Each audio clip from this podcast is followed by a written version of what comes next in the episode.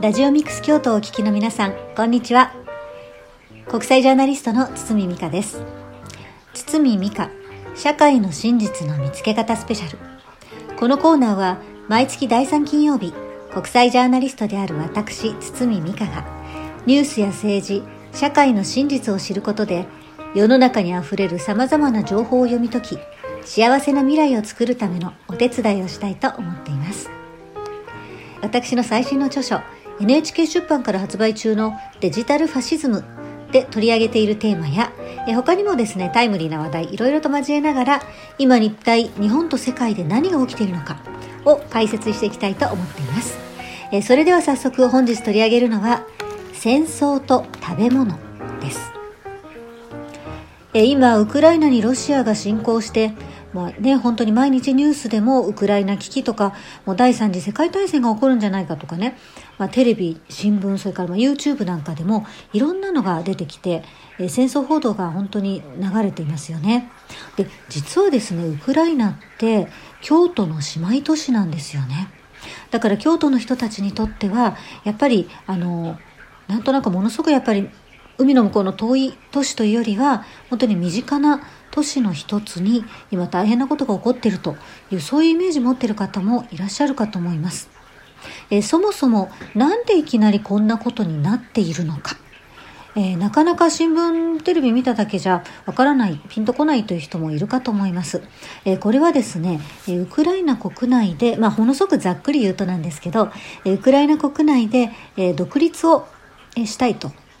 えー、そういうふうに望んだ人たちの、えー、ふたつの地域ですね、ドネツクというところとルガンスクというふたつの地域の、えー、独立を、えー、ロシアがですね、えー、まあ、あの一方的にじゃあ独立を認めますというふうに承認を出したんですね。えー、ところがウクライナ政府というのは、あのこうした東ウクライナの、あの地域の人たちの独立というのは認めたくないという考えだったので、まあ、こういった人たちをですね、まあ、この間ずっと弾圧し続けていたりとか、結構中で揉めていたんですね。で、ただ、まあ、ロシアはですね、こうアメリカとウクライナには軍事侵攻はしないと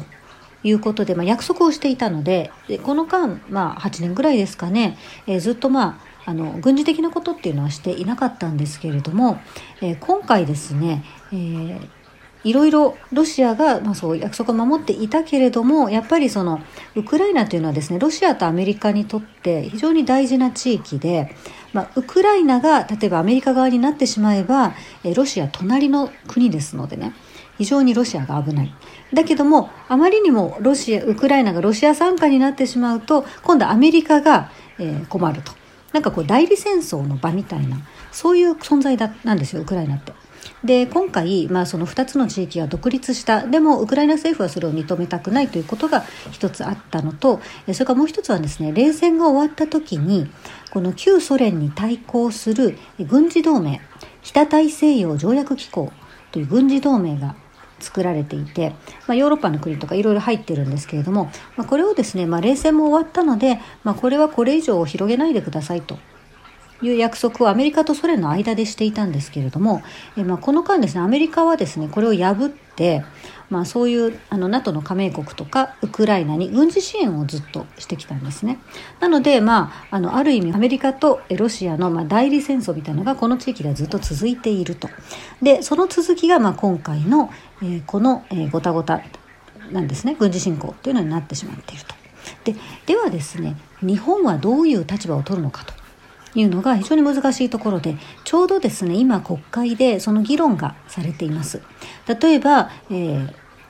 どうロシアに、えー、働きかけをすると。でもなかなかそんな一筋縄ではいかないから、ロシアを国際的なお金のシステムからあの追い出してしまいましょうと。そしたらきっとあの軍事侵攻をやめるだろうということだったりとか、あのそうですね、ロシアの、えープーチン大統領とか、ロシア関係の企業の銀行口座を全部アメリカ国内で凍結しますとか、まあ、いろんなやり方をあの今やっているわけですけれども、まあ、それぞれの国の立場というのがあって、まあ、結構難しいんですね。で、あの例えばじゃあアメリカとか、まあ、それからイギリスとかロシアに対してもっとこう強硬に出るべきだと言ってる国もいれば、例えばインドやブラジルのような国はいやいやロシアにそんなに強く出られません、なぜなら我が国はロシアにこう食料を依存しているからですという、そういう国もあってですね、皆さんそれぞれ事情があるわけです。日本はどうか。実はですね、この戦争は日本の私たちの食べ物にすごく実は影響があるんですね。実はロシアというのは世界でも有数の穀物生産大国であり、穀物を世界中に輸出している国なんです。ですから先ほどのインドとかブラジルのように、下手にロシアを制裁してもし燃料や穀物が入ってこなくなったらうちの国民困ってしまうんですという国がいるわけです。で、日本はどうかというと、日本はですね、実はエネルギー自給率がとっても低いです。例えばにせんにじゅうねんどの段階でたった じゅうにパーセント、 つまり石油も、えー、天然ガスもこう輸入しているわけですね。なんですけれども、えー、これがですね、えー、もしロシアに対して今強くアメリカ側について強く制裁をしてしまうと、例えば天然ガスじゃあもう日本に売らないよと言われてしまうと、日本はとっても困ってしまうわけです。特に東日本大震災の後に原発を結構止めてですね、今さんきしか動いてないわけですよね。なのでこれ天然ガス止められたらまあ困るなというのが一つあります。それからもう一つですね、食べ物ですね。これがまたすごく問題で、そのロシアは、えー、穀物を生産している。それから皆さんウクライナ、京都の姉妹都市のウクライナは実は小麦生産大国なんです。ですからウクライナで何かごたごたあると小麦の値段がものすごく上がったり、小麦が入らなくなってしまったりするわけですね。で、以前もウクライナであのすごく異常気象があって小麦の値段が高騰したということが前にも実はあったんですね。その時にやっぱりパンとかね、日本の小麦製品って私たちが食べているパンとかパスタとか、まあそういうものですね、とっても輸入小麦が多いんですよ。なので海外から入ってこなくなると一気にパンとかまあ値上がりしてしまうという、あのそういう状態になってしまいます。で、今ですね、例えばあのウクライナとロシアの問題が起こる前からですね、食べ物値上がりしてますよね。すごく今上がってますよね。で、これはですね、新型コロナウイルスのパンデミックによってアメリカをはじめとする、まあ、例えばお肉の輸入国の生産が減少したりですとか、それからアメリカから日本に運ぶ輸送がですね、これが停滞してしまっている。今ガソリンもすごく値上がりしてますから、なかなか運ぶのも高くなるわけですね。なので今まですごく安かったアメリカ産の牛肉なんかも今すごく高くなってます。あの前にもですね、こういうことがあって、アメリカのあの口蹄疫という牛の病気がですね、すごく流行った時に吉野家の牛丼がすごく値上がりして一気に豚丼になってしまったっていうことがあったじゃないですか。ミートショックと呼ばれる、昔ああいうのがありました。それがまた今どんどん起こりつつあるんです。えー、そしてまたですね、牛肉、小麦、えー、そして今はトウモロコシやコーヒーなんかの国際価格もすごく上がっています。あの世界中でですね、争奪戦になっているんですよ。日本で私たち特に都市部にいますとね、東京とか京都とかそういうところにいると、なんとなく食べ物の争奪戦が今世界中で起きていると言ってもピンとこないじゃないですか。でも今結構食べ物の奪い合いが起きてるんです。ウクライナ情勢が絡んで、また円安が進行しているので輸入価格もすごく上がっています。そして先ほど私が申し上げましたように、ロシアウクライナからの穀物供給が滞っていて、でもう一つですね、えー、私たちが日本人にとって非常に大事な食べ物、大豆、えー、お豆腐とか味噌とかお醤油とかいろんなものに使われているこの輸入大豆ですね、これがまたすごく高くなっています。なぜなのか、まあ、コロナ禍でですね、結構中国がものすごくこう大豆を買い占めているんですよ。で、今あのなんでかというと、あの、まあ、中国国内で、えー、非常に大豆の需要がたくさん上がっているというのもあるんですけれども、なんといちおくさんびゃくまんトン輸入をしている。でそうなってしまうと、えー、例えば日本も買いたいとなっても、中国がいやうちの方がたくさんお金出すからうちに売ってくださいと言ったら、あっちに買われちゃうわけですね。で中国の方が高い価格で大量に買えると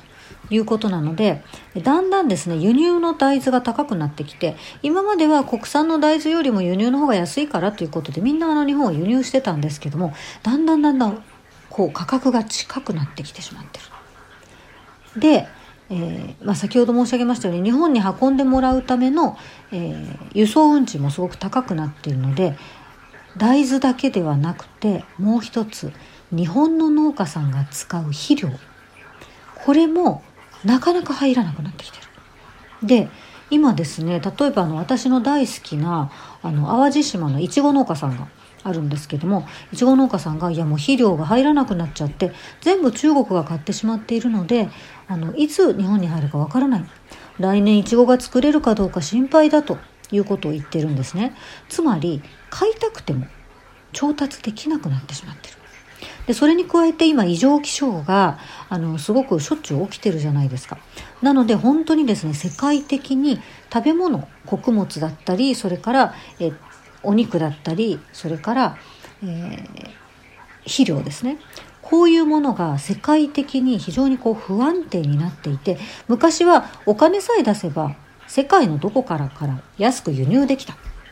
だから国内の農家さんそんなにあの自給率高くなくても大丈夫だよ、だっていつだって買えるじゃないかという状態だったんですけども、今はどれだけお金を出しても買えないという事態が実はもうそこまで来ている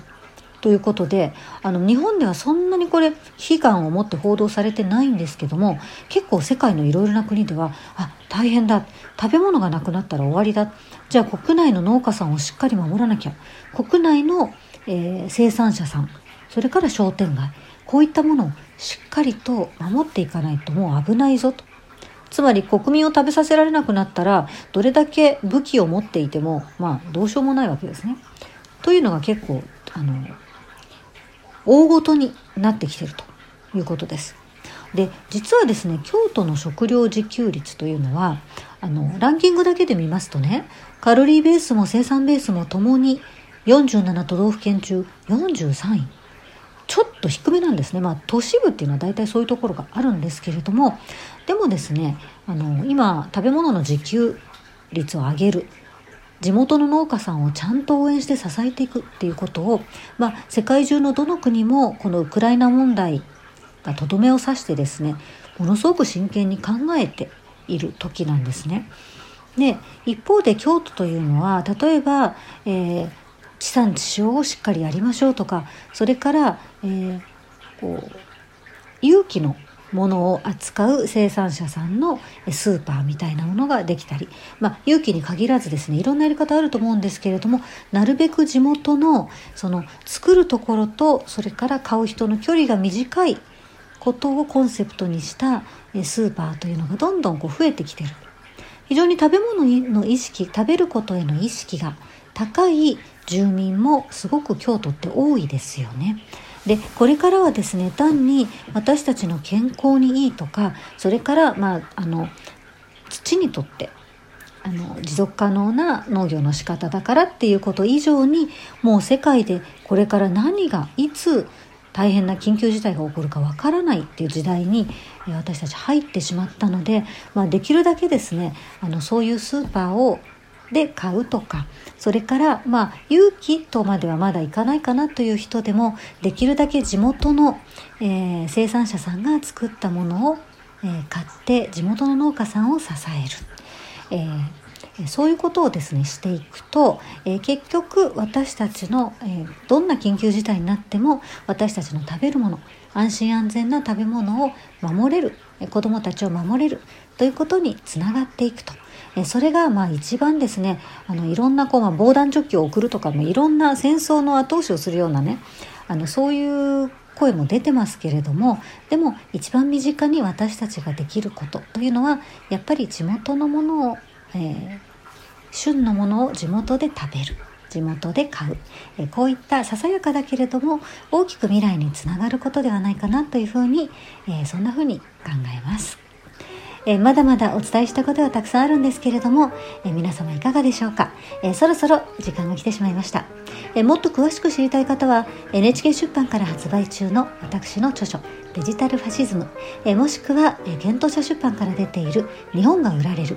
えこの本の中にも、え今日の、え食べ物の話出てきます。えそして毎月一度配信している私の会員制動画コンテンツ月刊アンダーワールドでもこのウクライナ問題について詳しく取り上げておりますので、堤美香スペース月刊アンダーワールドで検索してみてください。えこの番組はだいさん金曜のくじにじゅうごふんから、えまた日曜日のろくじごじゅうごふんから再放送もしています。またこれまでの放送のバックナンバーもラジオミックス京都の番組ページからポッドキャストで お, お聞きいただけますので、合わせて検索してみてください。堤美香社会の真実の見つけ方スペシャル、次回もぜひお楽しみに。